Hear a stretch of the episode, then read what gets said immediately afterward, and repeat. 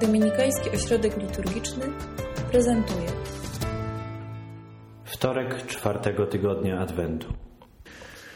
Na wielu ikonach, które znajdujemy na, w kościołach wschodnich, w stanie, w scenie przedstawiającej zesłanie Ducha Świętego może uderzać jeden mały szczegół.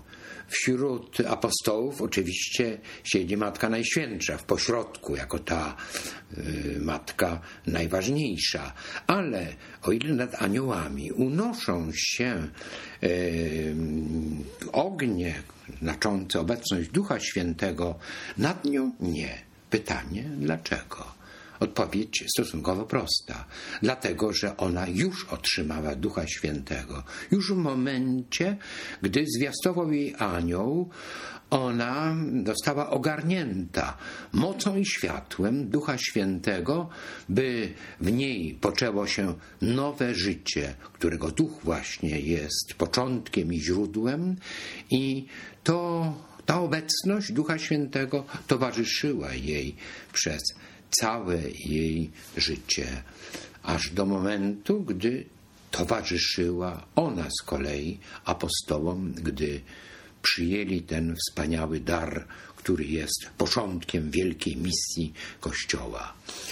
Dlatego też Matka Najświętsza może być najlepszą przewodniczką, tak jak e, przez cały czas, gdy rozważamy tajemnicę Różańca Świętego, ona jest najlepszą przewodniczką, która wprowadza nas w tajemnicę Bożą, której to tajemnicy pojąć nie możemy bez światła i mocy Ducha Świętego. To ważne, że mm, Pismo Święte ukazuje właśnie ogień i wicher jako znaki obecności tego niewidzialnego i niepojętego dla nas ducha. Cóż znaczy światło?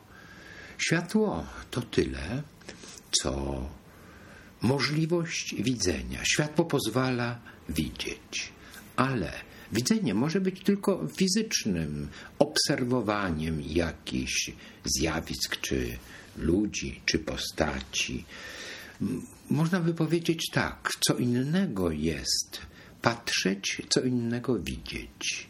My na wiele rzeczy patrzymy, ale nie wszystkie widzimy patrzymy w twarze innych ludzi, ale my ich nie widzimy, to znaczy nie, one nam nic nie mówią, nie możemy wniknąć w głąb, nie możemy e, zrozumieć głębszego sensu tego, co ukazuje się naszemu wzrokowi. E, święty Augustyn powiedział, że korzenie oczu są w sercu. Tyle widzisz, jakim jesteś człowiekiem. Duch Święty nie jest oczywiście okularami, Duch Święty nie jest e, e, tym okulistą, który nas leczy i pozwala nam lepiej patrzeć. On pozwala widzieć głębiej, widzieć to, co jawi się oczom, ale także co innego jest czytać i rozumieć. Jeżeli chodzi o Pismo Święte, to my może nawet i czytamy, ale jakże daleko nam do zrozumienia. Ten sens bowiem jest ukryty, jest tajemniczy. Tak jak trzeba tego duchowego światła, by nie tylko patrzeć, ale i widzieć, tak trzeba Ducha Świętego, który pozwoli nam od tych czytanych, widzialnych, Y, liter sięgnąć głębiej, aż tam do zrozumienia. Święty Paweł wyraża to bardzo głęboko i jednocześnie obrazowo. Musimy przejść od litery do ducha, albowiem Ewangelia to nie jest tylko to, co jest zapisane w sensie materialnym na kartach księgi, którą czytamy, Ewangelią, to jest ta dobra wieść o Jezusie, naszym Zbawicielu, który w mocy Ducha Świętego przychodzi do nas, aby nas przekształcić. Ogień, który zwiastuje obecność Ducha, powiedzieliśmy, to światło i moc. Moc jest bardzo ważna. Ośmieliłbym się powiedzieć tak.